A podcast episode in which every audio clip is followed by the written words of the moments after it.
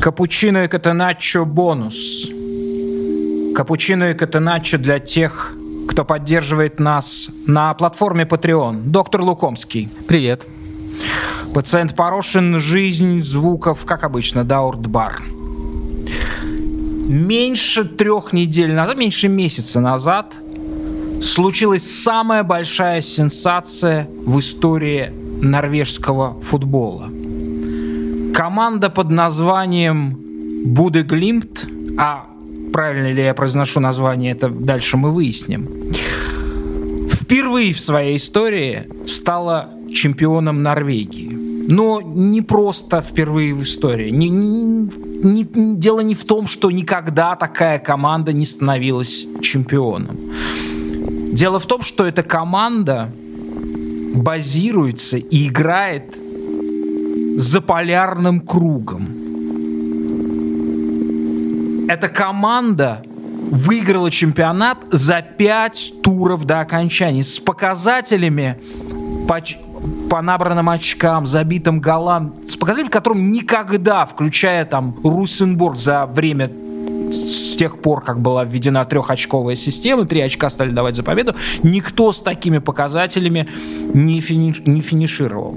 Вы спросите, ну, ну окей, окей. Ну а если бы в Мальте что-то случилось, то что тогда? Давайте я в двух словах намечу и обозначу вам разницу между Мальтой и Норвегией.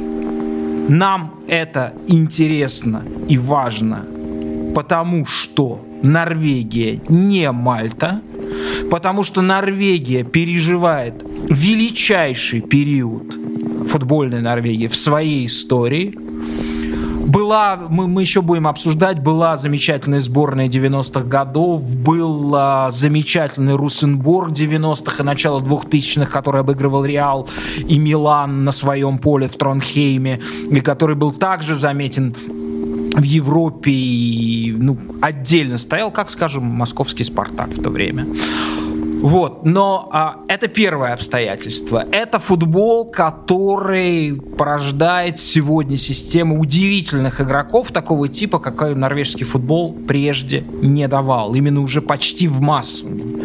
Второе. Потому что частью этой сенсации норвежской у нее есть русская часть этой сенсации, а, потому что ворота этой команды занимает русский вратарь, человек, родившийся в Москве, Никита Хайкин. Никита, здравствуйте! Здравствуйте, спасибо за приглашение. Мне очень приятно быть здесь. А, и надеюсь, все будет круто. А, к слову, Никита сейчас не здесь, он с нами по зуму, и сейчас он находится... Как правильно, про э, Никита, название города? Как, как, как точно? Я помню, я когда работал в Спортэкспрессе, 8, кажется, месяцев, это очень давно было, я общался периодически по своим профессиональным делам с израильским журналистом Эли Швидлером, естественно, он был из, э, так сказать, Советского Союза, и он издевался, там, видимо, тогда эта команда играла, ему казалось смешным название этой команды, команды, потому что он видел сходство некое в слове «биде» и название этой команды, а, в которой вы играете. Так как правильно произносить? Ну, честно говоря, там по-разному. Вот норвежцы говорят именно «Будда», а по-русски, если посмотреть, почему-то «Будё». То есть, э, опять же, перевод разный. А, мне больше близок, скорее всего, «Бода». Просто мне кажется, Бода? это, да, мне кажется, это более понятным, да, и как-то звучит вроде хорошо. Точно не беда. А, а, а, да, это мы, мы, мы как раз о различиях поговорим, уже сущностных.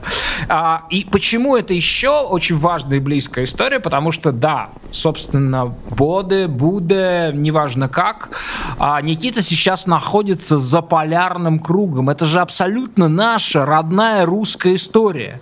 Но только с тем отличием, что за полярным кругом сегодня не дислоцируется ни одна профессиональная русская команда. А в Норвегии дислоцируется. Она чемпион Норвегии, она будет играть в Лиге чемпионов. И Никита в следующем году, ну, в квалификации для начала, и Никита будет там. Но слушайте, Никит, вот знаете, я вчера посмотрел, давайте начнем с климатологии.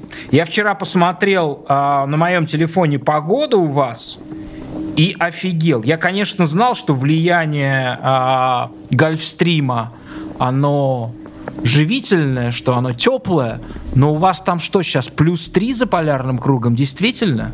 А, на самом деле, да, это очень э, непривычно для Бода. Даже сейчас вспоминаю прошлогодний э, сезон. Вот в это же время было где-то минус 10-15, э, плюс ветер добавлял еще градусов минус 5 где-то, и было очень холодно. Хотя в том году мы законч... заканчивали сезон 3 декабря. Последняя игра у нас была домашняя, а в этом сезоне мы заканчиваем, ну, по-моему, последний тур 19 у нас. А, и да, как вы уже сказали, достаточно какое-то, ну, непривычное, что ли, непривычные погодные условия. Хотя я поговорил с местными, они говорят, сказали, что бывает такое. А, но в любом случае здесь, э, как вы сказали, за полярным кругом, и здесь иногда бывает такое ощущение, что не угадаешь с погоды. А, даже могу привести пример. В том году помню прекрасный день, когда сначала я проснулся, было солнце, потом пошел дождь, потом пошел снег, и, и выпал град. Вот, то есть, ну, то есть, и непонятно было, что одевать, да, куда идти. Поэтому здесь бывает такое, это тому свойственно, мне кажется, именно из-за локации. А вы сейчас описали погоду. Я правильно понимаю, что вы готовы играть за «Зенит» Санкт-Петербург? Правда, сейчас... Да не точно это сравнение, потому что Санкт-Петербург сейчас, «Зенит» Санкт-Петербург играет в тепличных условиях. Там же перекрывают на стадионе крышу, и в декабре это уже не выглядит как, как Боде или Буде. А э, Никита, я правильно понимаю, что вы два года уже живете там? Да, Дислоцируетесь? Да, да, именно. И правильно я понимаю, что вы приехали туда не как первый вратарь, что некоторое время вы были вторым вратарем команды, и вот только в этом сезоне, исключительном сезоне, вы заняли место в воротах а, Буде, Боде и Буде Глинта, и уже а, теперь а, основной голкипер команды. Да, все так. Изумительно. Слушайте, давайте немножко, а, а, чуть-чуть вашу Одиссею опишем. Вы родились в Москве. Нет, я родился в городе Натане, это страна Израиль.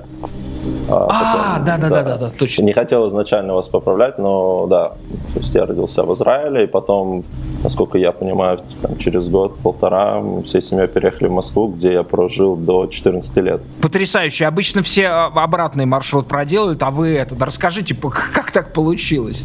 А, Обычно же все в Израиль едут. Ну да, доктор, кажется, именно сейчас, да, как бы все пытаются эмигрировать туда, получать паспорта, тем более, насколько я знаю, сейчас, э, если та или иная семья может доказать их э, родство с э, Израилем, то они получают вид на жительство и могут эмигрировать.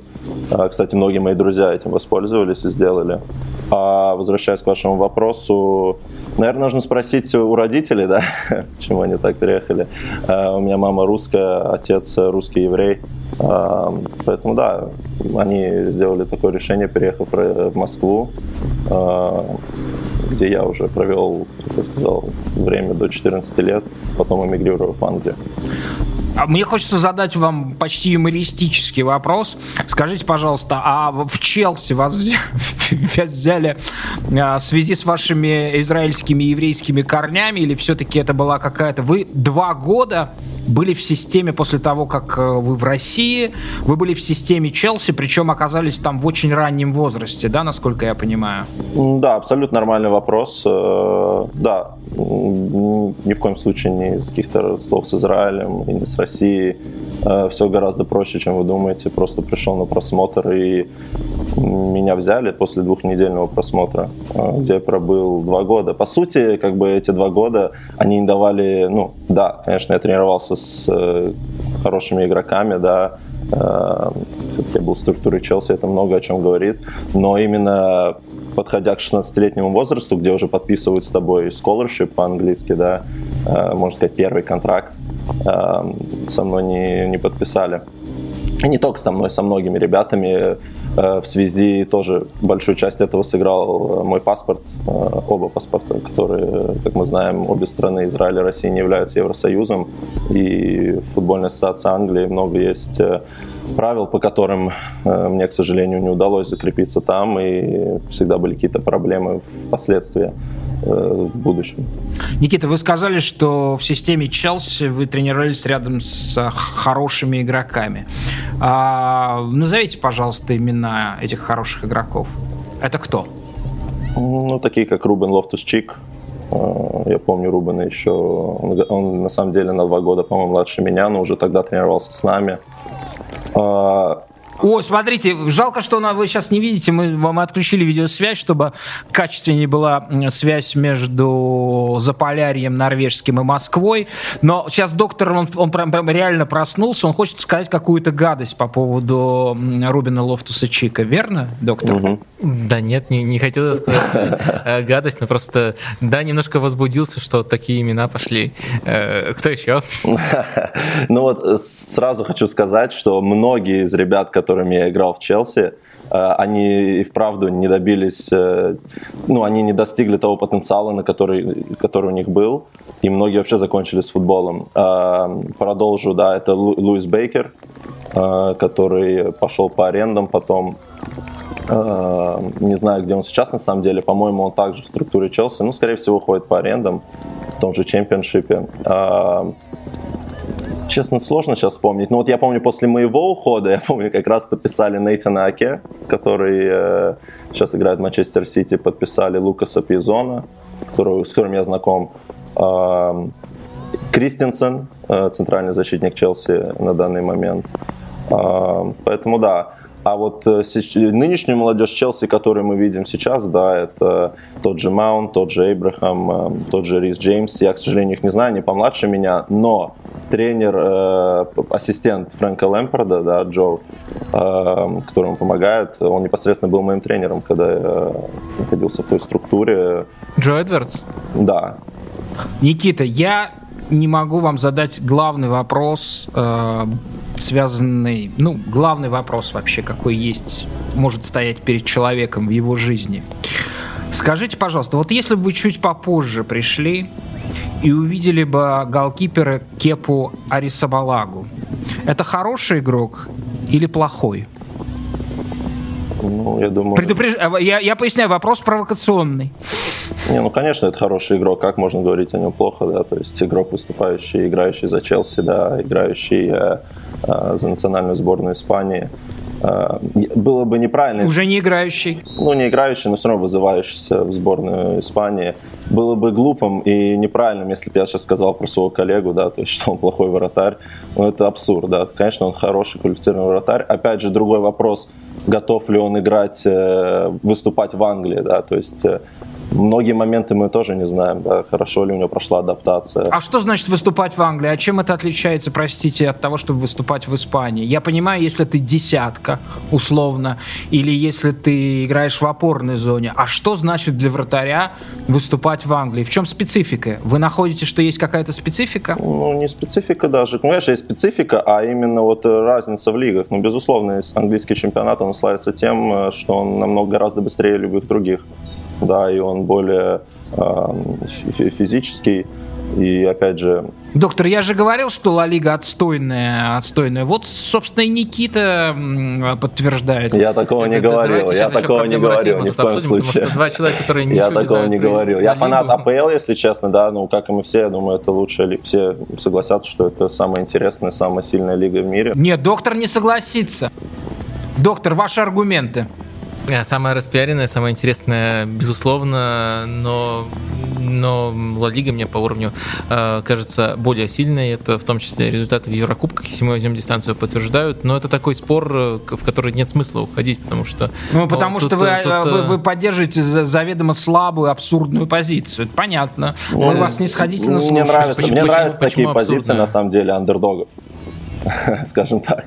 Потому что... Почему, почему обязательно абсурдно? Большинство не, не, не всегда правильно. Не, как бы это ваше мнение, оно имеет место быть. Если вам нравится Лига, то пожалуйста, но факт остается фактом. Все равно всемирное внимание приковано к КПЛ. А, и не только КПЛ, но и к чемпионшипу. Да, чемпионшип считается второй лучшей лигой в мире. Поэтому, опять же, я считаю, что большинство игроков да, хотели бы попробовать свои силы, да, и жалеют, что не попробовали свои силы в Англии. Вы, кстати, с, двумя командами были связаны. После Челси вы пошли в Портсмут, затем в Рейдинг. Но и, и, и это как раз команды, которые в большей степени ассоциируются с чемпионшипом. А скажите, пожалуйста, я, я правильно понимаю, что вы продолжаете следить за Челси, и вы, можно сказать, э, там болеете? Любезно вашему сердцу эта команда? Ну да, я правда фанат Челси, хотя мои эмоции немножко приутихли. Эм, наверное, из-за, именно из-за профессионального футбола вот ты остываешь, как ты к этому смотришь по, на многие вещи по-другому. Опять же, времени мало ст- становится, чтобы смотреть футбол и как-то следить за ним, особенно за Челси. Хотя я в курсе всех последних событий, всех результатов. Э, ну да, я как бы слежу за многими командами, на самом деле, не только из Челси. Сейчас будет по-настоящему провокационный вопрос. Э, вот мы смотрим на список ваших английских клубов э, и такую очень э, очевидную тенденцию выявляем. У каждого из этих клубов на, на момент, когда вы там находились, был российский владелец. Это так просто совпало?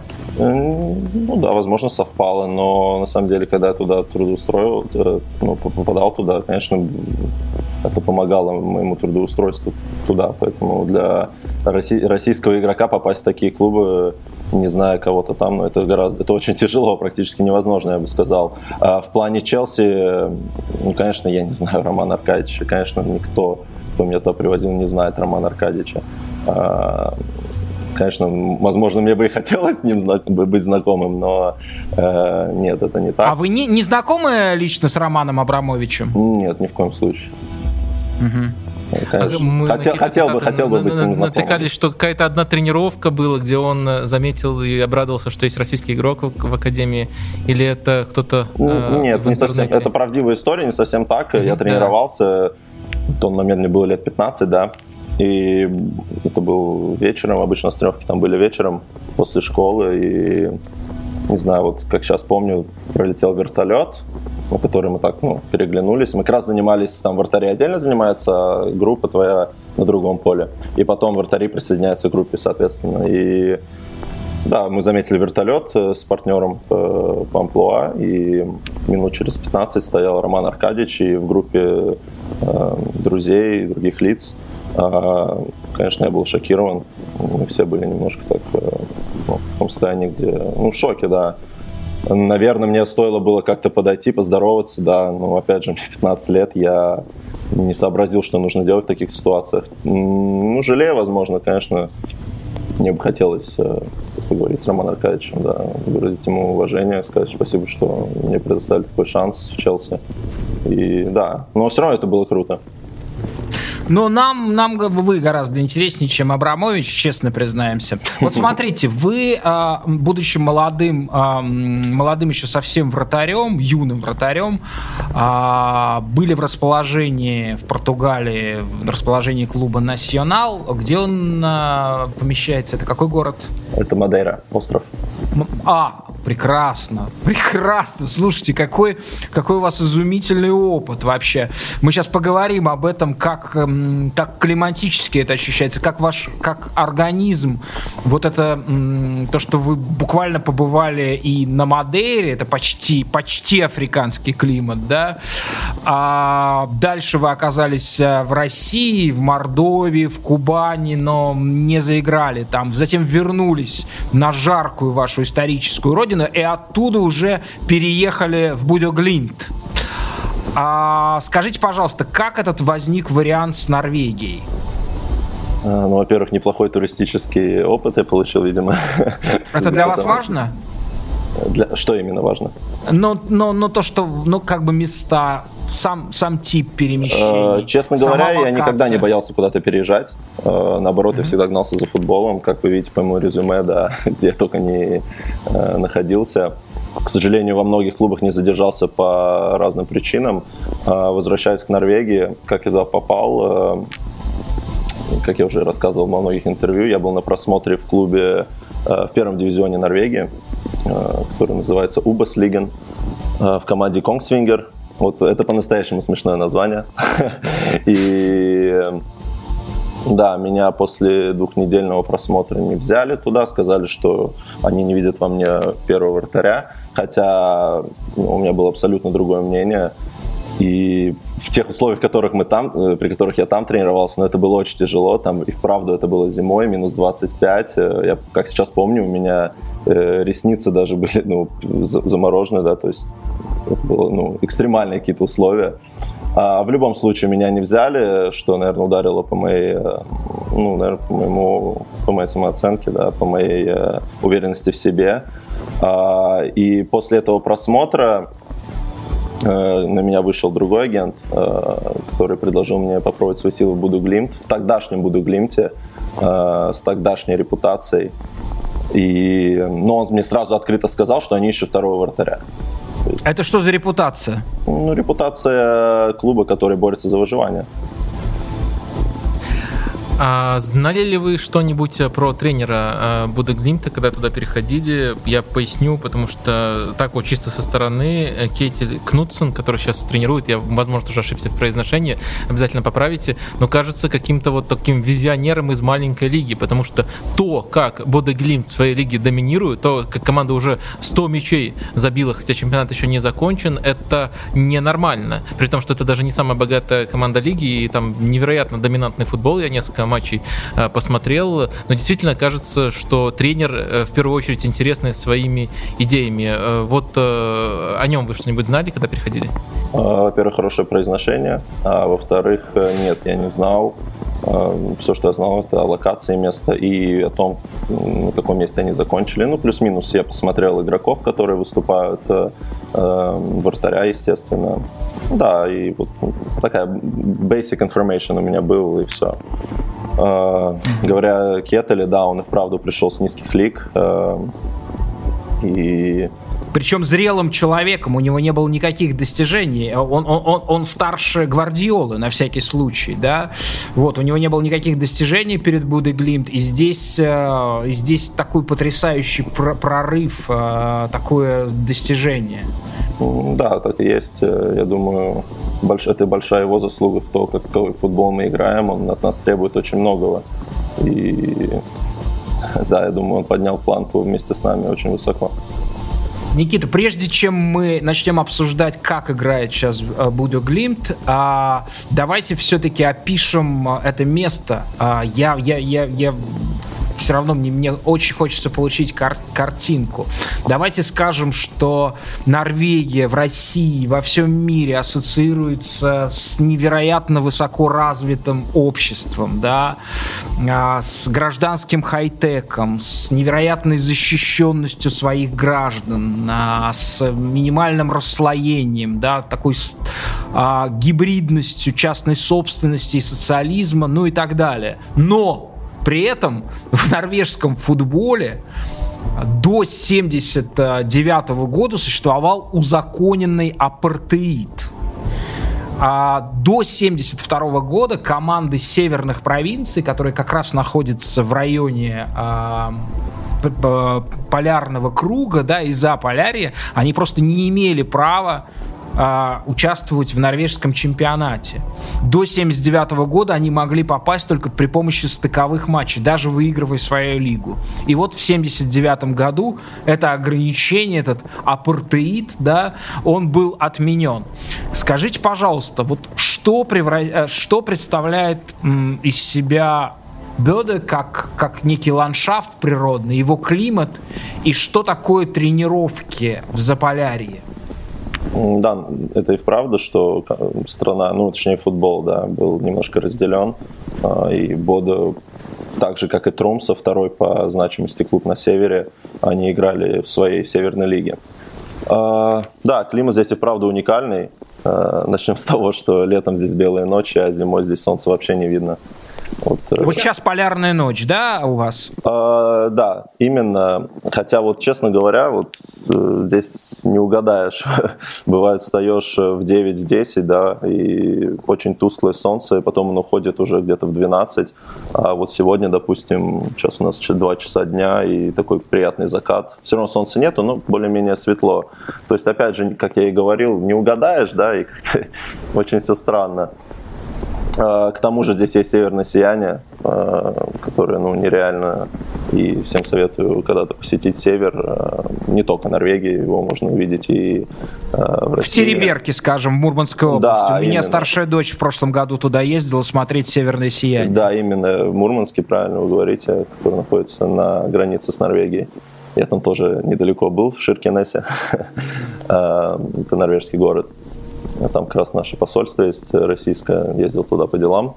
А, опять же, возвращаясь к вашему вопросу, да, северное сияние здесь, ну, это что-то нереальное, да, здесь сюда приезжают многие туристы, в основном азиаты, посмотреть на его. И сейчас приезжают, и в этом году приехали? Ну, честно говоря, были туристы, но не так много, как э, в, прошло, э, в прошлый год. Я помню, в том году, я помню, очень много их было. Но они приезжают не только в Буду, но в основном они летят в Трумса. Это город э, чуть больше Буда, еще более севернее, да. И вот именно там я, ну, то есть можно тоже увидеть, я бы сказал, более красочное, наверное, более ярко выраженное северное сияние. Я так понимаю, что прежде просто э, этот апартеид основывался на том, что в принципе играть в футбол в таких климатических условиях невозможно, что там начиная с какого-то месяца земля промерзает. В этом смысле что изменилось? Я так понимаю, что команда играет на искусственном поле. А, да, все правильно. Практически все клубы, за исключением трех-четырех в этом году, играют на искусственном поле. Ну, потому что, как вы уже сказали, наверное, на натуральном газоне это было бы невозможно.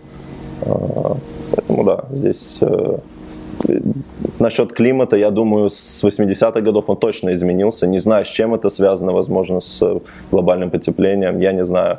Но здесь, ну, то есть есть матчи, которые и сейчас доигрывают, да, на севере и нормально играют.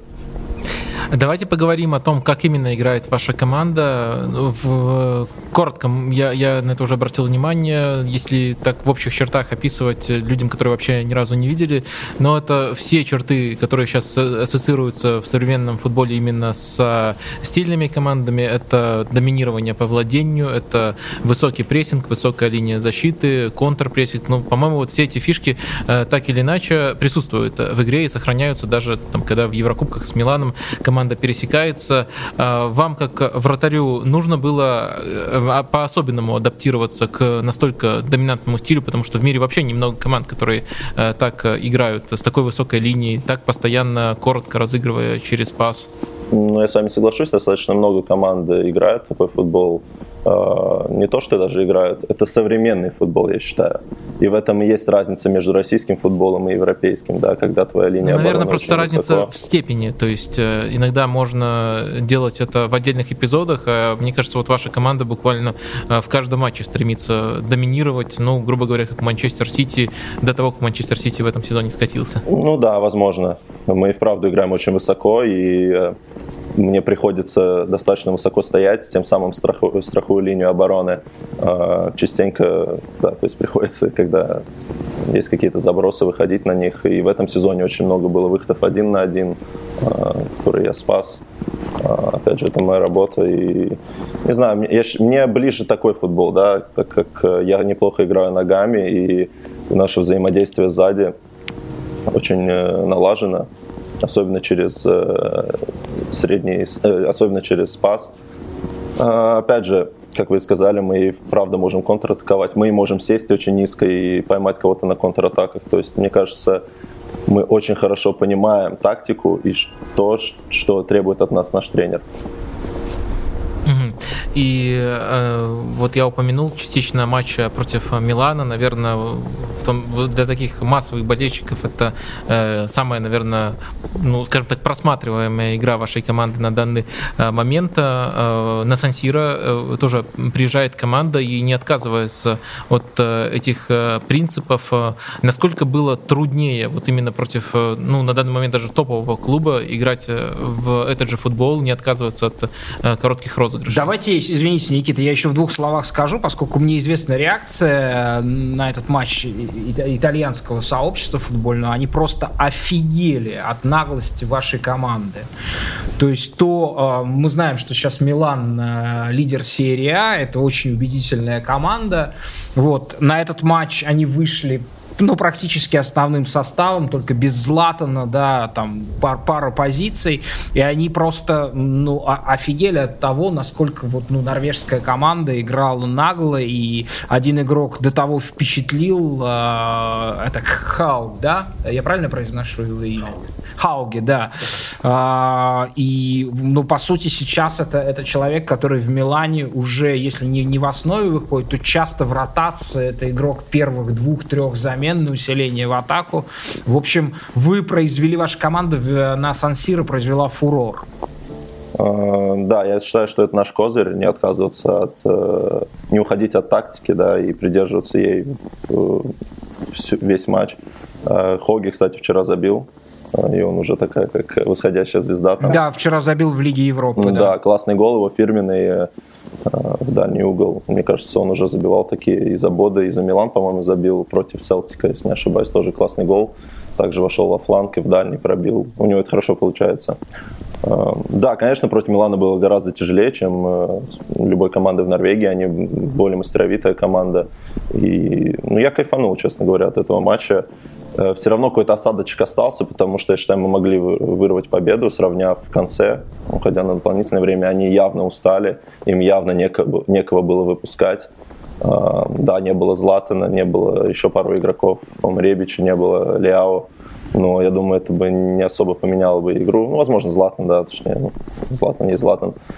А, даже осадок от того, что я не сыграл против Златана, тоже есть. Мне хотелось как-то, не знаю, посмотреть вообще, как он, и, ну, не знаю, увидеть Милан с Златаном, нежели чем без него. А, тем не менее, да, мы показали свой футбол, шокировали тем самым э, сам Милан, сам, самих итальянцев. Да, мне кажется, то, что Хауги уехал в Милан, это тому свойственно было. А, вот смотрите, вы упомянули, что игра ногами это одна из ваших э, сильных сторон, и, безусловно, в таком стиле это помогает. Но э, давайте попробуем э, разобраться, насколько много тут зависит именно от того, как вратарь играет ногами, а насколько много от того, как команда создает ему варианты. И как это происходит у вас? Например, сколько должно быть у вратаря вариантов? Нужно ли постоянно искать пас через центр, либо можно там сыграть во фланг? А как вообще э, строится именно игра такой доминантной команды с точки зрения э, роли вратаря? Ну, в среднем за матч делают 25-30 передач. Да.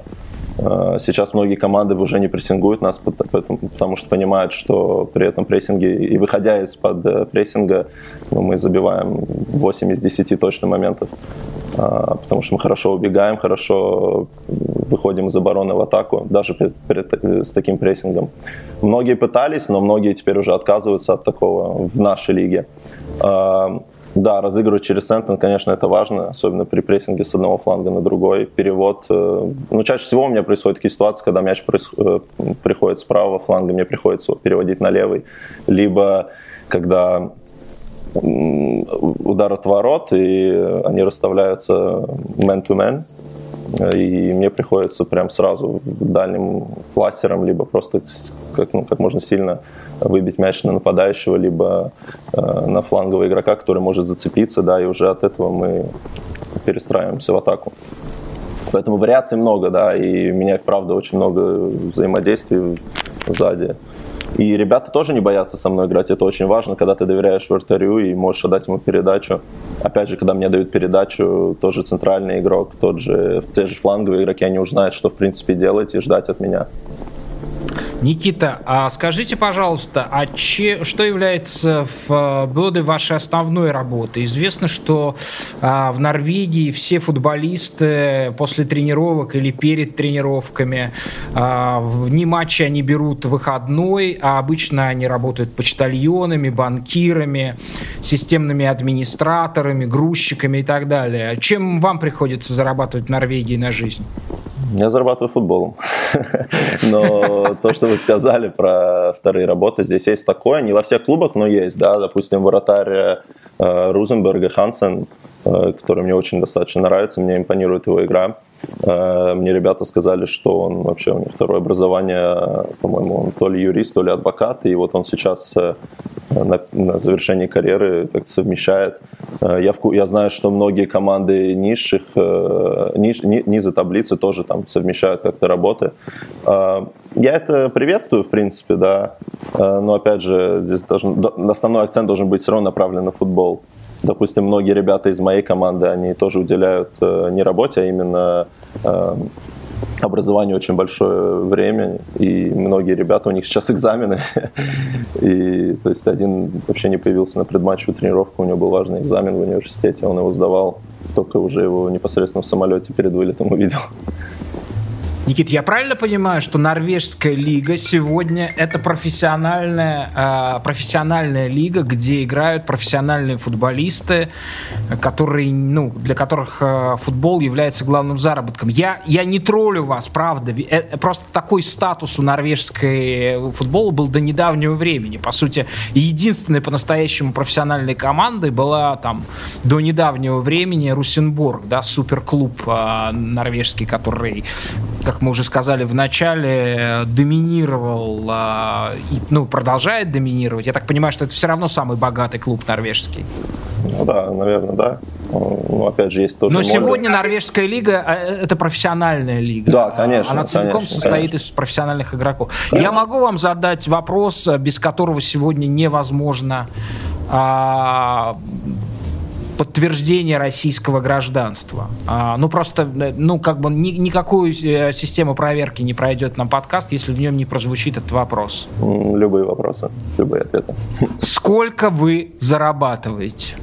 Я знаю, как в Норвегии тоже странно интерпретируется, потому что я слышал, что когда ты в Норвегии, тебе приносят деньги, получку, потом приходят социальные органы и все отнимают, 95%.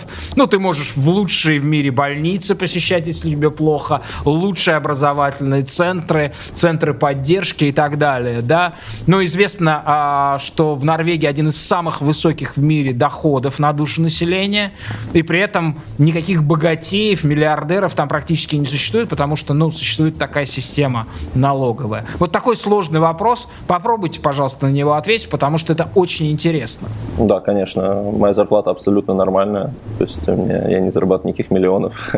И изначально, что я переезжал в Норвегию не из-за денег, э, и я только ради футбола, и здесь не зарабатывают миллионы, как, наверное, многие думают. А, здесь и вправду очень сильный средний класс, а, и здесь не чувствуется вот эта разница между средним и ниш, низшим классом. А, очень много обеспеченных людей, не миллиардеров, но, я думаю, миллионеров которые абсолютно нормально себе живут, и то есть по ним даже не скажешь, что он будет идти по улице, ты не скажешь, что он обеспеченный и какой-то очень успешный бизнесмен. А здесь это в порядке вещей, да, то есть э, здесь очень хороший уровень жизни. Я думаю, вы преувеличиваете с 95%, да, здесь и правда высокий налог, э, здесь и правда хорошее здравоохранение, в связи с этим э, очень безопасно. Честно говоря, я, ну, правда, очень, очень очень нравится мне здесь жить, да, и как-то мне открылось, откры, э, э, открылись глаза, наверное, на то, что есть такие страны, где все так, как должно быть. И я считаю, что многие страны, государства должны равняться на это. Скажите, пожалуйста, вот ваш доход годовой, а, после вычета налогов больше 100 тысяч евро или, или меньше? Честно, вот честно скажу, вообще не знаю. А, здесь на, на, на, налог варьируется, да, у нас э, как бы бухгалтер в клубе, он этим занимается. То есть бывает после окончания сезона тебе либо могут доплатить какую-то сумму, да, либо наоборот вычесть, вычесть какую-то сумму, а, потому что там, ну, у них своя система налогообложения. А, иногда приятно, иногда нет, скажем так. Э, честно, не, не могу ответить точно. Но, опять же, повторюсь, э, у меня не космическая зарплата. Это, это, это мы понимаем. А, а еще, еще один вопрос из разряда легенды и мифы Норвегии, королевства Норвегии. Скажите, пожалуйста, это правда, что э, кружка пива пол-литра в Норвегии стоит 15 евро? Не могу ответить точно, но скажу так, что да, здесь и правда очень э, высокие цены на алкоголь именно из-за налога, который уже, да, который алкогольный налог здесь и правда. А высокий. почему вы не можете? Вы никогда, никогда с товарищами после работы пива не пьете? Нет, я просто не могу сказать точно 15 это евро или 20 евро или 10 евро, но, я, но здесь и правда очень дорогой алкоголь. А, я бы хотел вернуться к немножко к Хауге. А, Все-таки есть были заявления от э, представителей Милана о том, что его вели прямо несколько лет, э, по-моему, полтора года называли это такую цифру. То есть это немножко преувеличено, что его за один матч купили, хотя он изумительно тоже. Это было пробуждение да, окончательно. Да, да. да, проявил. Можно ли его назвать главным талантом, с которым вот вы пересекались в Норвегии, и как его талант соотносится, например, с теми же, кого вы видели в Академии Челси, там Лофтус Чик. Чего он может вообще добиться в футболе? Я думаю, это главный талант, который я видел во всей своей карьере. А, он может добиться больших высот. Здесь столько уже все от него зависит. И я помню, в том году он же, у него вообще удивительная история, он э, был игроком замены, то есть он постоянно выходил э, и тоже себя неплохо проявлял, кстати. Тем не менее, он был молодым э, и сейчас молодой. А, его результативность в этом сезоне, она была ожидаемой, мне кажется.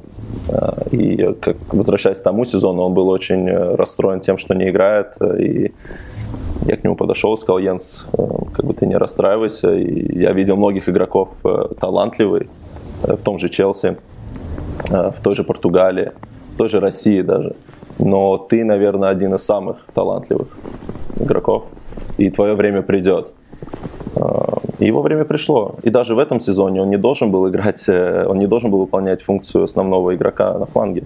А, у него был э, конкурент, который, к счастью, наверное, в его случае получил микротравму. И Йенс начал сезон, а остальное уже история. Он, я считаю, перерос эту лигу в таком возрасте. И я только рад за него, что он попал в такой клуб, как Милан, где он может прогрессировать. И я думаю, там ему точно не дадут расслабиться. И ему, вот его поколению предстоит конкурировать в сборной или даже скорее играть вместе с Эдегором, с э, Холландом. Вот на таком уровне он себя тоже сможет э, проявить, хотя бы вот выиграть место э, в составе Норвегии? Ну, конечно, если он уже себя проявляет и забивает за Милан в таком возрасте, почему нет? помимо этих трех игроков, там есть еще более, ну, очень мастеровитые игроки, тоже, которые играют в Европе понятно, что там конкуренция. Никита, Никит, смотрите, а, вы сказали о том, что местные отмечают, что с климатом что-то произошло в последнее время. Стало теплее, много где это отмечают, и в Петербурге, и в Москве, и вот мы сейчас а, живем при минус 8 градусах, это уже кажется страшной зимой нам, да, в декабре, немыслимой. А, а что на ваш взгляд, вы не, не думали, не размышляли, может быть, у вас есть ответ, что случилось а, с Норвегией в футбольном смысле? Потому что вот я вначале говорил, что у Норвегии действительно было золотое десятилетие, которое казалось золотым в 90-е годы, когда появился очень а, крепкий, очень заметный клуб Росенборг, суперклуб с хорошим футболом поставлен. Я помню, это, это, это вполне себе впечатляющее и мощное явление было. Была сборная, которая даже выходила в плей-офф а, чемпионата мира а, один раз. А, но то, что произошло сейчас, сама по себе типология футболистов норвежских, да, об этом уже можно говорить, она изменилась.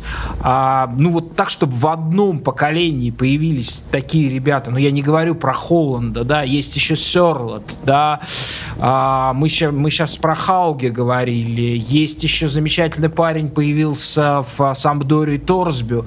Тип, неважно, станут они мировыми звездами или нет, но это, типологически это уже другое, это что называется не то, что называли раньше норвежским футболистом, то есть вот отчаянный, храбрый, физически сильный парень, который стелится в подкатах, высоко выпрыгивает и так далее. Что-то произошло с системой подготовки, похоже. У вас есть ответ на этот вопрос? Я думаю, здесь несколько факторов. Э, безусловно, это система, э, безусловно, это подход к игрокам, Э, доверие, к местно, доверие местным игрокам, свобода в принятии решений и отношение само к, с подросткового возраста. Конечно, у Норвегии просто нереальный потенциал. И, как мы видим, игроков атакующих у них полным-полно. Осталось только найти кого-то в защиту. Опять же, вы отметили Торсби, который себя прекрасно проявляет в Самдоре, Сорлов, который в Red Bull. Я бы отметил еще Берге, отметил бы, он хороший тоже игрок, который играет в Шеффилде. Сандер Берги, он в Шеффилд Юнайтед сейчас, да. Да, тоже именно, молодой, да. 20, 22 года парню. Да, и таких полным-полно, на самом деле, в этой лиге, а и в Европе тоже. То есть просто про них никто не говорит. Я приводил хороший пример в одном из интервью про последний матч против Австрии, Норвегия-Австрия, где э, из-за коронавируса пришлось э, и первый, и второй состав э, изолировать, да, и им пришлось э, выбирать, находить третий состав на эту игру, чтобы не получить э, автоматическое поражение. И они сыграли 1-1 третьим составом. И все эти игроки, которые были, играли против Австрии, они были из Европы. То есть они, по идее, не должны были вообще попадать туда. Но по стечению обстоятельств так получилось, что они сыграли, проявили себя и в очередной раз доказали, что есть такие игроки, которые готовы приехать в сборную и доказывать. Вот и все.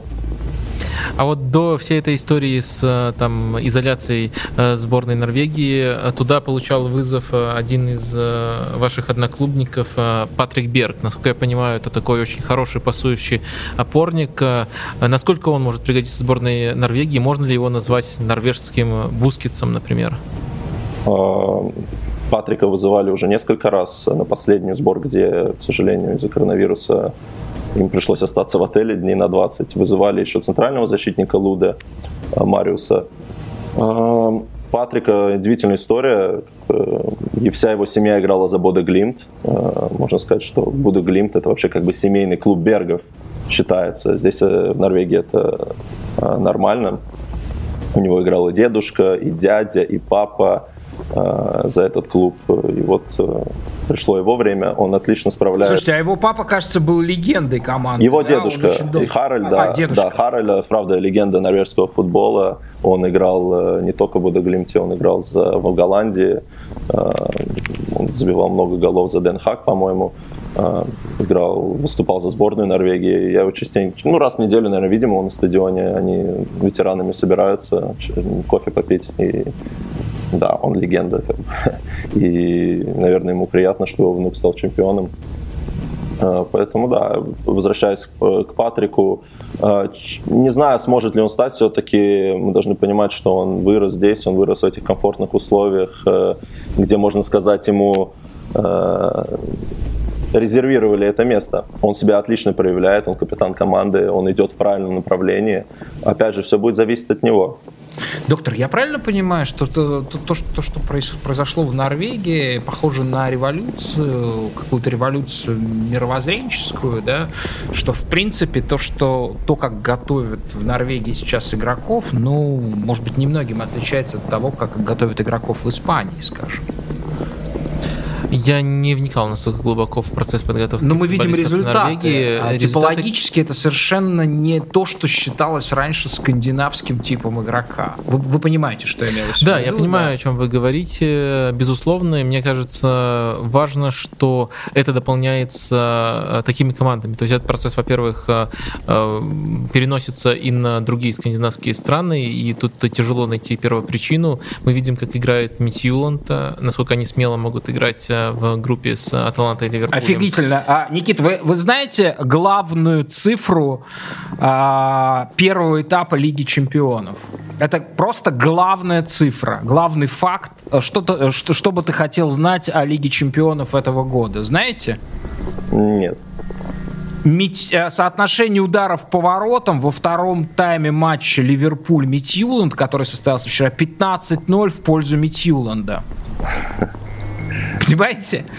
Это, это, это, это, это, это не галлюциногенный бред, это не какая-то фраза, произнесенная человека, который сожрал там, я не знаю, ЛСД. Вот, это правда. Но если бы Милан выпустил настолько же резервный состав, как Ливерпуль, я думаю, Боде Глим тоже смог бы где-то примерно такое соотношение набить, особенно если бы там нужно было только одной команде э, выигрывать. И это важное отличие. То есть для того, чтобы так даже с каким-то не основным составом топ-клуба сыграть, нужна э, и подготовка тактическая, и смелости. Сейчас такие команды э, появляются в Скандинавии, и за этим, безусловно, интересно, э, приятно следить. И интересно, что в Европе вообще есть несколько ответвлений. Например, Австрия стала лигой прессинга, то есть там очень сильное немецкое влияние, и мы видим, что австрийские клубы, они очень похожи между собой, неважно, кто их тренирует, и футболисты, следовательно, под эту систему, которая генерируется страной, тоже подстраиваются. Ну, собственно, Вольсберг, да, вышел в плей-офф команда с, там, с крохотным бюджетом, вообще без каких-либо традиций. Ласк вышла, в прошлом сезоне вышла в плей-офф а, Лиги Европы. Э, да, и вот э, Скандинавия, кажется, ушла в более таком техничном, как вы сказали, испанском направлении. Э, пока тяжело понять, к тому, например, конкретные имена там, героев назвать, кто заложил эту систему, но действительно такая тенденция прослеживается, на мой взгляд. Никита, а скажите, пожалуйста, мы не случайно все-таки помянули Митьюланд и вот эту вот изумительную цифру, потому что Митьюланд это инновационное, э, собственно, образование, инновационный клуб, который крайне серьезно, почти религиозно относится к данным, да, к статистике. Скажите, пожалуйста, как и при выборе игроков, как говорят в Митьюланде, статистика имеет решающее, не какой-то личный контакт, как вот в прежнем футболе было, да, а именно статистика очень много определяет. Как работают с данными а, в Будеглимт? Ну, честно, не могу точно сказать, как с ними работают, но могу привести интересный пример. Мы вот буквально перешли э, с этого сезона на э, Spalara, да, то есть это девайс, который крепится тебе ну, между на тело, да, и он исчисляет, э, сколько ты пробегаешь и какой у тебя пульс сердца. Я думаю, у всех топовых клубах он есть. С этого сезона мы перешли на новую модель, э, новая компания называется Playmaker. Это ни в коем случае не промоушен. Просто мне кажется, это очень интересно будет знать зрителям, слушателям точнее. Она, это тоже такой маленький девайс, который крепится на бутсу, да, с помощью резинки и он вычисляет, сколько ты пробегаешь, э, сколько касаний правой левой ногой ты делаешь, э, сколько рывков ты делаешь, соответственно, и многое другое. Э, насколько я знаю, одним из инвесторов этой компании был Арсен Венгер, который сейчас является главой FIFA по развитию футбола. Поэтому да, статистика, я думаю, конечно, на нее многие обращают внимание, потому что это, как ни крути, это факты, да, то есть ты не можешь идти против статистики. И да, многие клубы на это обращают внимание.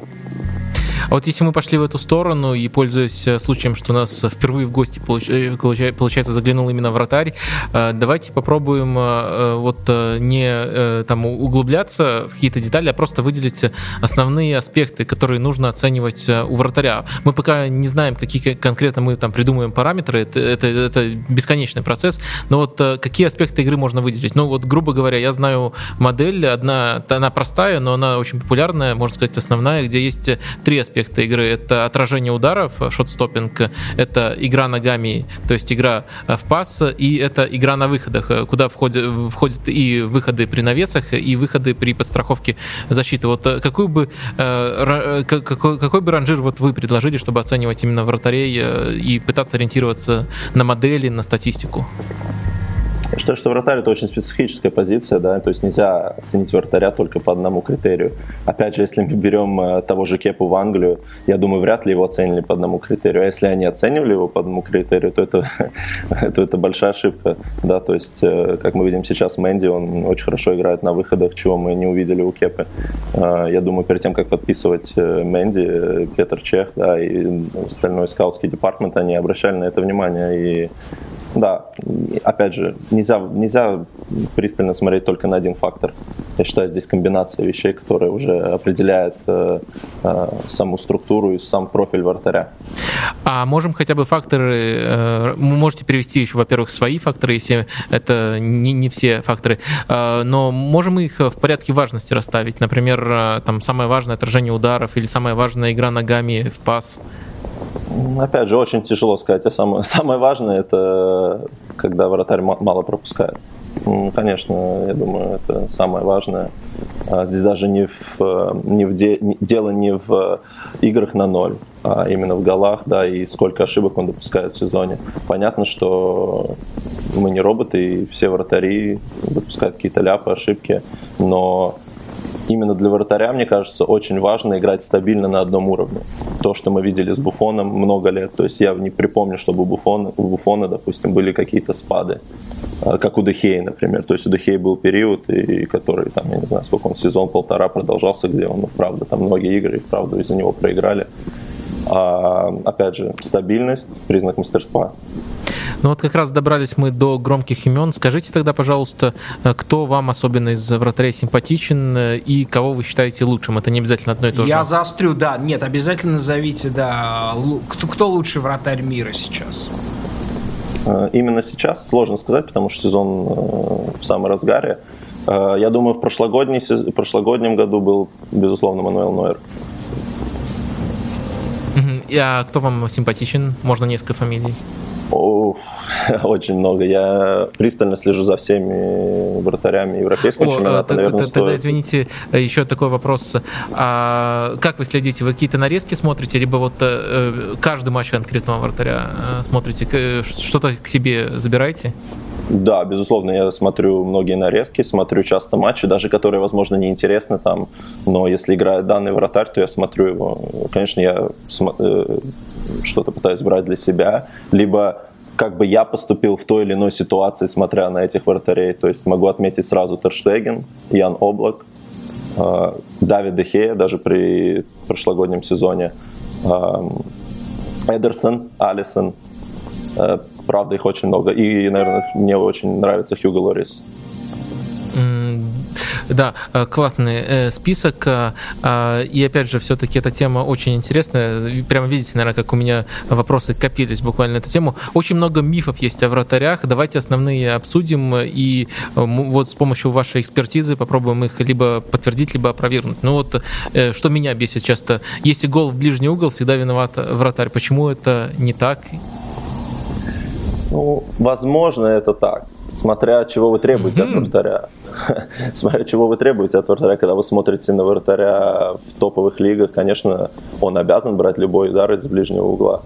Потому что там, соответственно, там и задачи другие, там от тебя требуют больше, ты уже играешь на другом уровне. А ближний угол, я считаю, это, конечно, вратарский угол, потому что ты стоишь ближе к нему. Если ты, как бы, как банально бы это ни звучало, но если даже залетит в дальний, то это дальний угол. Э, интересно.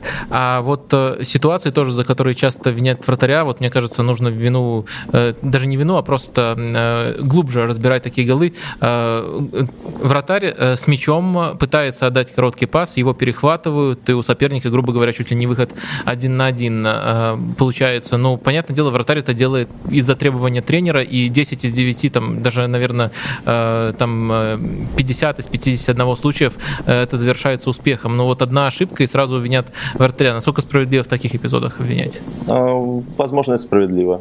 А, так как, опять же, здесь зависимость, э, здесь каждая ситуация, она очень разная, да. А, нужно смотреть э, как были выстроены игроки, стоило было делать этот пас. Когда ты играешь от обороны, особенно когда мяч у вратаря, это риск, потому что эм, ты последний игрок на поле да, и даже вот этот э, пас, передача в центр, э, у нас вообще принято было, когда я э, играл в России, что игрок, ну, вратарь не мог играть через центр, он то, вообще вратарь не мог играть через низкий пас, он должен был выбивать его постоянно от ворот, любой розыгрыш, то есть такого не было. В том-то дело, если ругать вратарей за такие розыгрыши, они не будут делать такие передачи, а ведь 50 передач, которые точно идут, они же полезны для команды, без этого не построишь игру. Да, безусловно. Я считаю, здесь не то, что даже ругать. Ты понимаешь риск ответственности, ты понимаешь, какой риск ты берешь. Каждое твое решение это какой-то, какая-то, какой-то процент риска. Неважно, передача это, либо бросок, либо удар с ноги. Ты понимаешь, что ты делаешь. Вот и все. А, опять же, у меня в этом сезон были ошибки против Мольда, да, то есть это единственная игра, которую мы проиграли, мне не стыдно за нее говорить. А, я и вправду допустил большой ляп, сыграв ногой.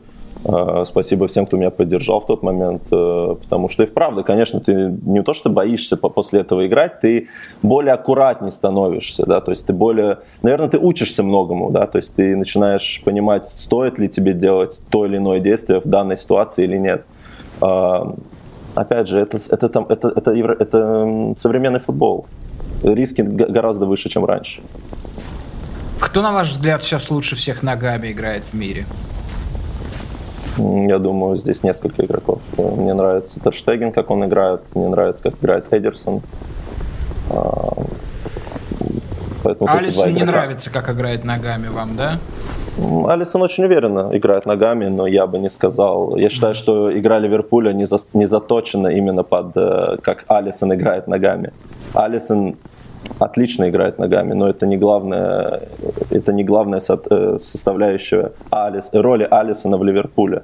Как мы видим, Терштеген практически все игры, все, каждый прессинг приходит через него. Эдерсон это вообще, я считаю, ну, то есть там даже смысла нет прессинговать их, потому что он э, с одного шага может э, вынести мяч до той половины поля, до, до той штрафной, до штрафной команды соперника.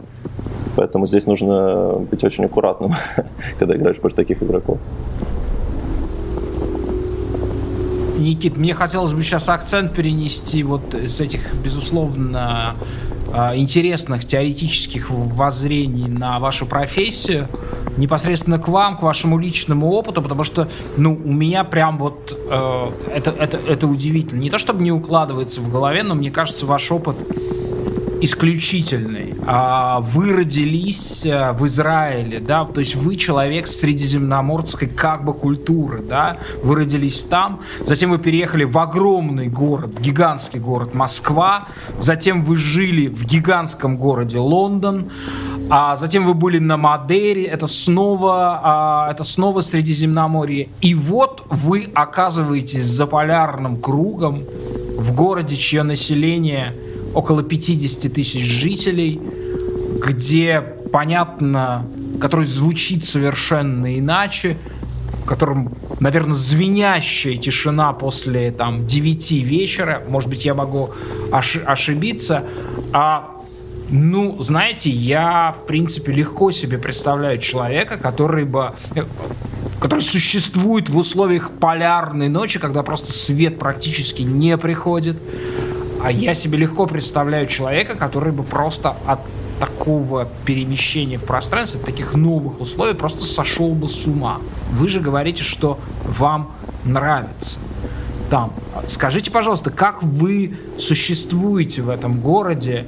А только не говорите, что вот тренировки там и так далее. Сейчас вот вы с нами разговариваете, сидя, сидя дома там и так далее. Что такое, что такое жизнь в городе Боде? Э, смотря на мой опыт, да, и открывая тех клубах, в которых я был, в тех местах, в которых я был, э, я был в разных климатических э, странах, где в разные, играют в разный футбол даже, да, и мне кажется, я уже привык к таким перемещениям, и мне гораздо легче адаптироваться, нежели чем другому игроку, который не играл, наверное, раньше в Европе и Поэтому да, тяжело, да, не буду врать. Здесь очень тяжело. Бывает скучно, тем более этот год, когда есть, э, когда мы увидели, что такое коронавирус и как он повлиял на не только мир, да, но и на людей. А, бывают перепадки настроения, особенно сейчас, когда ты не видишь солнца. А, опять же, я, мне кажется, футбол спасает. Честно скажу, когда ты выигрываешь, когда ты постоянно этим живешь, э, прогресс, э, он неизбежен потому что ты очень сильно зациклен на этом, да, у тебя нечего больше делать, у тебя нет этих соблазнов. А, поэтому не буду врать, мне было тяжело, но ко всему привыкаешь. Человек такое существо в любых условиях, рано или поздно, он привыкнет к этому. А вот э, в этой связи уже примерно, наверное, у наших слушателей сложилась картина, э, каково находиться в Норвегии, каково играть вот за такую команду, как э, Бода в этой Не связи... просто в Норвегии, за полярным кругом. Да, да, за полярным кругом. В, это, в этой связи интересно такую теоретическую ситуацию вообразить. Вот у вас есть команда, действительно там симпатичная, интересная, где вы играете в основе, которая играет в особенный, как минимум внутри чемпионата Норвегии, футбол, хорошее место. И вот теоретическая ситуация, где у вас вот есть шанс этой командой играть э, в Лиге Чемпионов, попытаться сыграть в Лиге Чемпионов в следующем сезоне, либо очень-очень много денег, контракт в 4 раза больше, РПЛ, Динамо. Что бы вы выбрали в такой ситуации? А можно даже сказать, что вы выберете, потому что у вас есть, несомненно, а, с точки зрения российского футбола, самая ценная часть вашего тела – это ваш паспорт. У меня их три. А третий? Великобритания. Потрясающе. Который мне нужен, он, он, был мне, он мне был очень нужен, конечно, когда я только переехал в Англию. А, это было основным критерием, почему я не остался там на долгое время. А, но, тем не менее, все делается к лучшему. Отвечая на ваш вопрос, э, я больше, больше настроен европейс, э, к европейскому футболу, да, остаться в Европе. А, но нельзя загадывать, да, то есть э, но все равно я сделаю, постараюсь остаться здесь. Мне хочется выступать за Буду Глимт в следующем сезоне в Лиге Чемпионов.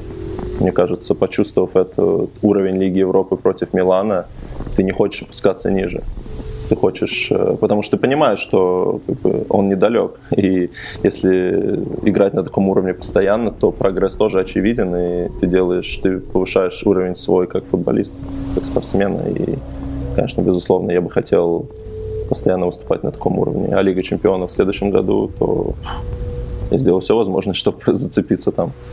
Но ждите, ждите звоночков, смс-очек э, с э, этими арабскими цифрами. Ждите, ждите, будете получать, если уже не получаете. Получаете?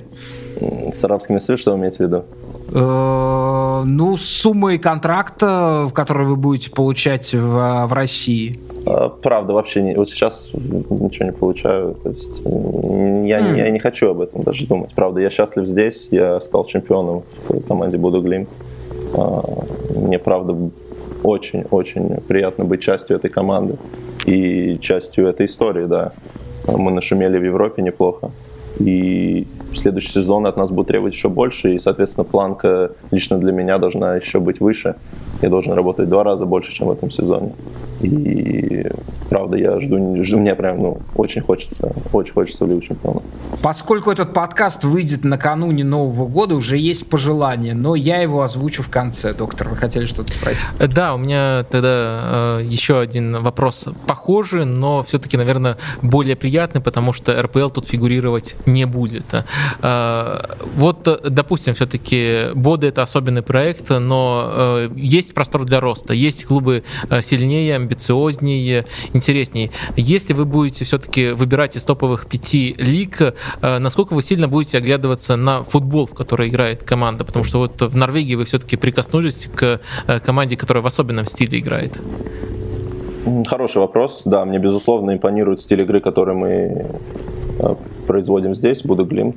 Конечно, мне будет важно, какую роль я буду исполнять в той или иной команде. Опять же, глупо загадывать, да, где я могу оказаться, или в какой футбол там, или откуда-то выбирать. Пока выбирать вообще не из чего, вот так скажу.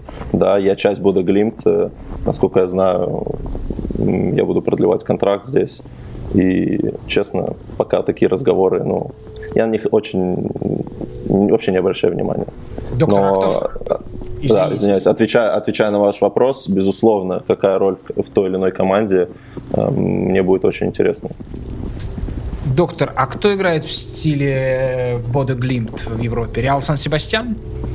Да, Реал Соседат, да, это одна из команд, если мы берем э, такой э, пределитный уровень, потому что, понятно Никит, дело... туда поедете, отличный город, отличный, а какая там жратва? Вот там да. тоже очень э, хороший вратарь, Алекс Ремира его зовут, тоже очень близок уже к сборной Испании, тоже очень много должен там играть ногами, страховать. Ну вот он поедет в Челси шестым вратарем за 90 миллионов, подумал, а вы займете его место. Что как раз Челси нужен будет вратарь, только там э, легионеров, да, легионеров Небасков можно брать э, в э, Соседат, это в Атлетика э, строгая политика, так что вполне, почему бы нет. Игорь, мне нравится, как вы меня за все решили уже, спасибо. Да, обращайтесь, обращайтесь, мы, мы и тосты можем произносить уже, поскольку подкаст будет выложен накануне Нового года. Мы от всей души, Никита, желаем вам не оказаться в Челси. Зачем так сразу? Потому что мы знаем, а, мы знаем, а, как там судьбы людей складываются. Не очень хорошо. Ну, вы, вы же можете не, не, не комментировать это, но мы считаем, что там не очень уважительно относятся к, к труду и к персонам порой а, в попытке угнаться за си... Что? Ну сколько они кепу терпели? Ну, ну, ну могли же ну, раньше да, заменить. Вначале Кепа заплатил сам денег, да, 80 миллионов, приехал с вагончиком, да, и сказал, возьмите меня первым вратарем. Как в Формуле 1, да, где покупают а, папы и компании места в Формуле 1. Знаете же, да, это, а, туда приходят с бабками. Если ты не какой-то там, не, не в первых трех командах, туда без бабок ты не можешь туда войти. Вот так же и в Челси. Гонщиком не можешь войти? Конечно. За тобой я обязательно надеюсь, стоят. Я надеюсь, Кепа, Кепа не слушает наш подкаст сейчас. Не-не-не, мы, мы, мы, мы, мы прекрасно, мы всячески желаем ему удачи, просто это все было не по сеньке шапка, и ну, в других обстоятельствах это нужно все было делать. А вратарь-то, конечно, хороший, он найдет себя. А слушайте, я хотел вот еще, поскольку доктор сидит э, в, желтый, в желтом худе, э, язвительно желтом худе, я хотел спросить, слушайте, откуда этот символ, кстати, со, потихоньку стали пускать зрителей, там хотя бы сотни, да, могут сейчас присутствовать на чемпионате Норвегии матче, да? Насколько я знаю. Да, изначально было 200 человек, а сейчас, по-моему, если не ошибаюсь, 600-800. Мне порой кажется, что нас больше сидит, честно, вот на домашних играх. так смотришь, мне кажется, ну, тысячонка точно, потому что вообще север Норвегии, да, он считается зеленой зоной, здесь э, вообще нету зараженных. Э, большие проблемы в Осло, в Бергене, да, в таких городах более крупных. А у нас здесь спокойно достаточно, поэтому... И да, я, глядя я... на, на желтый цвет э, худи доктора, я хотел спросить, откуда этот символ болельщиков э, Боде Глимт, э, желтая зубная щетка, что это значит? Слушайте, я вот сколько наблюдал вообще, я первый раз, когда приехал, думаю, что это вообще такое? Ну, многие вещи, когда сюда приезжаешь, кажутся очень странными. Думаешь, блин, как-то у нас бы, у нас бы точно так не было. Какая-то зубная щетка, да, кто-то ее там на трибуне вы, вы до сих пор не знаете я... символику этой зубной щетки? Честно говоря, не знаю, и вот мне стыдно за это, потому что здесь второй год. Сколько раз меня эта мысль посещала, но я что-то вообще, то есть забываю постоянно. Может, Давайте мы вам дадим домашнее задание, Давайте. что вы выясните и скажете. Вот. А я, между тем, выскажу свою гипотезу. Мы недавно записывали и выложили как раз на платформе Patreon а, большой подкаст, посвященный а, Диего Марадоне. И я думаю, знаете, это связано как раз-таки с эпохой вот того самого апартеида в футболе. Я думаю, что это а, когда Наполи приезжал в какие-то города северные, богатые, благополучные итальянские города, в старые времена, сейчас за это, естественно, сразу же дисквалификация следует, потому что это несколько лет назад было признано Евросоюзом как формой дискриминации региональной. Но раньше, в другие времена, а, Наполе встречали плакатами типа «помойтесь», вот. А, и я думаю, что это, знаете, укоренено с тем, как относились к, к жителям вот этого крайнего севера норвежского, южане, да, где совсем все по-другому, где абсолютная, так сказать, Европа и так далее. Типа, вам нужны, жел... вам нужны зубные щетки. Вы вначале зубные щетки себе купите, а потом играете в футбол. Вот вы спросите, это моя гипотеза. И я думаю, что местные болельщики эту зубную щетку используют как предмет, что она у нас есть, ребята. Мы с зубными щетками, и мы сейчас в футболе вас во все, э, ну, в смысле, э, мы доминируем. Доминируем и унижаем, как раньше пели болельщики «Зенита». А вот, Вполне возможно. А вот, э, кстати, насчет болельщиков, а, потому что история Бода Глимта, она же вообще и в мировых медиа уже постепенно постепенно начинает освещаться. И очень часто звучит такая аналогия, как Лестер. Конечно, с точки зрения тактики, тут вообще ничего похожего. Но это сказка, это тоже сказка. Это сказка, и, да. и поэтому интересно, ощущалось ли, что болельщики других норвежских клубов за вас постепенно начали притапливать? Ну так, наверное, да. Больше не притапливать, а симпатизировать, да, выражать свое ну, уважение. Да, да. Многие клубы на самом деле удивительно, да, когда мы стали чемпионами, многие клубы в Твиттере нас поздравили. Э, я скажу даже больше. Э, президент Реала Перес нам прислал э, да, нам прислали. Готовьтесь, готовьтесь. Еще один тост. Не дай бог оказаться там. Телеграм, ну, очень телеграмма, да, письмо клуб с уважением поздравил нас тоже. И, конечно, приятно, когда безоговорочно мы выигрываем чемпионаты, и люди понимают, что, ну, что можно сказать после этого. Ну, то есть и не хейтить нельзя, да, только выразить свое уважение. И так и должно быть, я считаю, в других тоже чемпионатах. Я считаю, что э, Бодеглим должна стать национальной русской командой.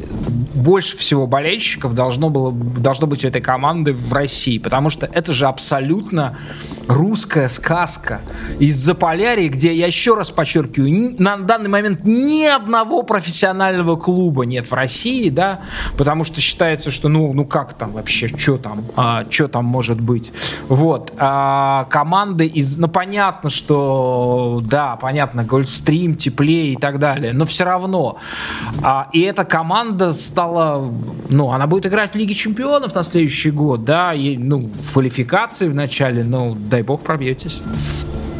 Да, дай бог. Посмотрим. И еще один такой факт, который мы вычитали в медиа, когда вот они праздновали ваше э, чемпионство, и тоже хочется узнать, это, насколько это правда. Негласное правило в клубе, что половина футболистов должно быть, должны быть местные ребята. Есть такое или это преувеличение? Я, честно, по-моему, это преувеличение, скорее всего. Скажу так, что здесь Федерация футбола выплачивает клубу деньги, если их местный воспитанник сыграл в премьер-лиге, то есть да, там, даже минуту-две, то есть они выплачивают тебе деньги за это. Можно сказать, за инвестицию, да, то есть в своих игроков. А, поэтому в этом сезоне очень часто, да, когда мы вели с большим счетом, с крупным, выпускали местных ребят, которые могли почувствовать этот уровень. И скажу больше, мы купили игрока. То, то есть настолько лучше всех остальных команд, что выигрывали еще деньги рубили на молодежи. Э, это, это просто ну замечательно. Ну, это круто, Слушайте. да. Я просто хотел привести один пример, это очень важно, я считаю, да, что э, просто пос посмотреть, э, ну, сделать пример такой э, для слушателей. Э, мы купили игрока э, Хьюго из Стабека этой зимой, наверное, он ничего вам не говорит, но тем не менее, ему 20 лет, и вот буквально вчера, э, точнее, виноват, позавчера, когда мы сыграли на выезде против Викинга, э, ой, не Викинга, я уже запутался, Хоггисона, да, выиграли 4-0, он сыграл свой сотый матч в премьер-лиге норвежской. То есть, мне кажется, таких игроков 20-летних в России, ну, нету, да, кто бы мог сыграть 100 игр. И он дебютировал 17 Это лет. очень много, учитывая. А сколько, сколько матчей в сезон? Не больше 30 же, да, по-моему? Да, 30 плюс кубок. Но он сыграл э, именно в премьер-лиге 100 матчей. То есть, мне кажется, в 20 лет, ну, это колоссальный опыт. А, кстати, ну вот, да, могу сказать, ну, он сыграл, да, можно сыграть и в Норвегии 100 матчей. Если сравнивать уровень норвежской лиги и уровень а, российской премьер-лиги, что скажете? Тяжело что-то сказать. Мне кажется, это абсолютно две разные лиги. И у них абсолютно две разные функции. Так, интересно. Абсолютно две разные функции. А, назовите, пожалуйста, эти функции. Вдруг у нас какой-то другой ответ. Хотелось бы ваш выслушать. Ну, функция норвежской футбольной. Ну, то есть, опять же, мне кажется, здесь э, меньше платят игрокам, да, и, соответственно, ту же звезду тяжелее привести. Но и здесь это, это не главный фактор, да. То есть здесь главный фактор выращивания своих игроков. Э, давать что-то, э, играя в футбол, давать местным ребятам, норвежцам какой-то opportunity, да, извиняюсь за э, английский, э, сыграть, Шансы. ну да, то есть сделать этот следующий шаг.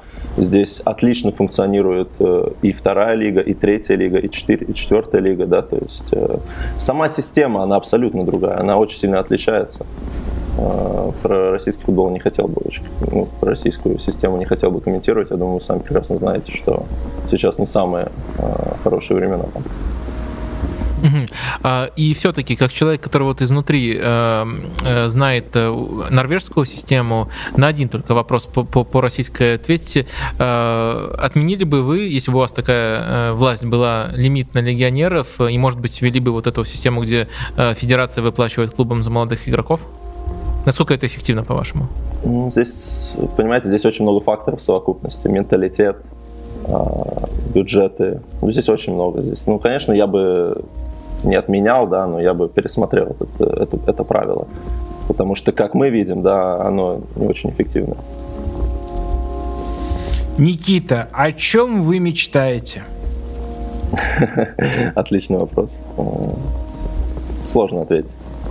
Я мечтаю, у меня ну, нет такого, что я мечтаю. Я мечтаю, мечтаю реализовать свой потенциал, да, и закрепиться где-то на высоком уровне, конечно, хотелось бы в Англию, но, опять же, все здесь будет зависеть от меня, и буду делать все возможное, чтобы там оказаться. Ну что, мы тогда перейдем а, к части а, пожеланий. Доктор, у вас есть пожелания Никите? Раз мы переходим уже к заключительной части, у меня еще один вопрос остался. Его, наверное, нужно было задать э, в, э, в части, где мы говорили о том, насколько профессиональный футбол в Норвегии или непрофессиональный. Но мне все-таки интересно, а какой вообще в вашей команде тренерский штаб по количеству человек? И есть ли там тренер вратарей отдельный? Да, конечно, он есть. У нас есть главный тренер, это Щетель Кнутсон. Э, и два его помощника, Мортон э, и Озман Йоркен, э, который совмещает роль и тренера, и директора клуба, или спортивного директора, точно могу сказать. И, конечно, у нас есть тренер по вратарям, который сам бывший игрок из Буда Глимта. В основном они все так или иначе в своей карьере имели отношение к Буду Глимт. Поэтому они остались здесь и живут здесь, и работают в клубе. Ну что, переходим к пожеланиям, доктор. А что бы вы пожелали Никите?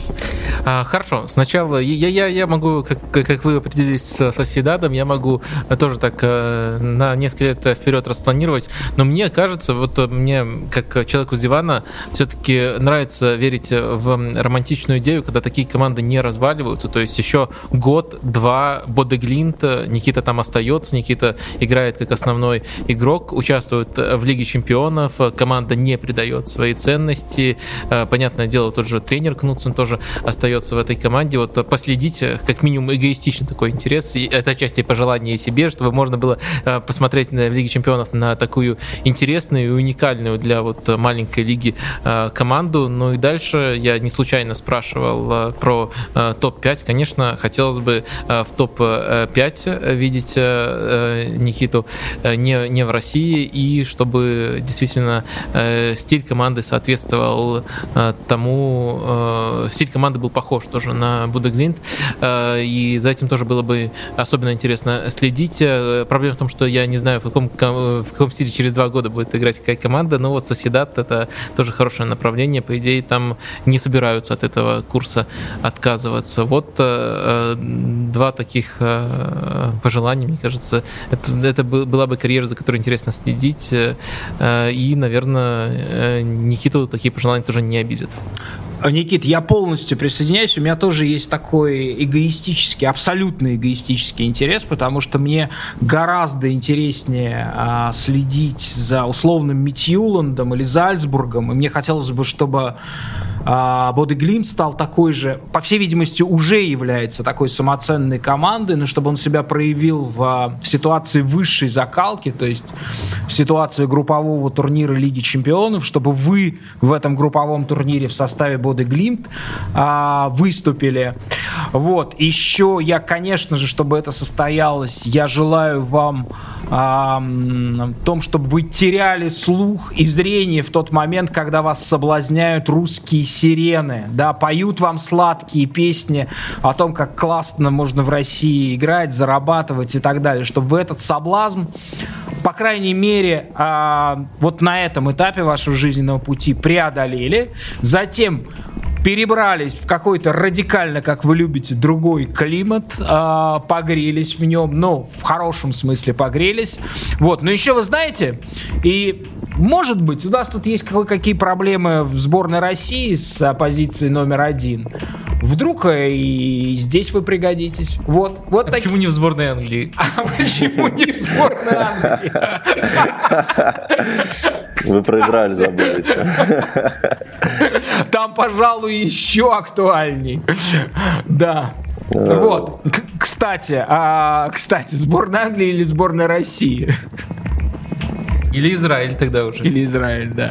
Хотел спасибо большое за пожелание. Правда, мне очень приятно. И могу просто от себя сказать, что я сделал все возможное, да, чтобы реализовать свой потенциал и добиться тех задач, которые я для себя поставил. Ну что, капучино и катеначо бонус. Капучино и катеначо для наших патронов.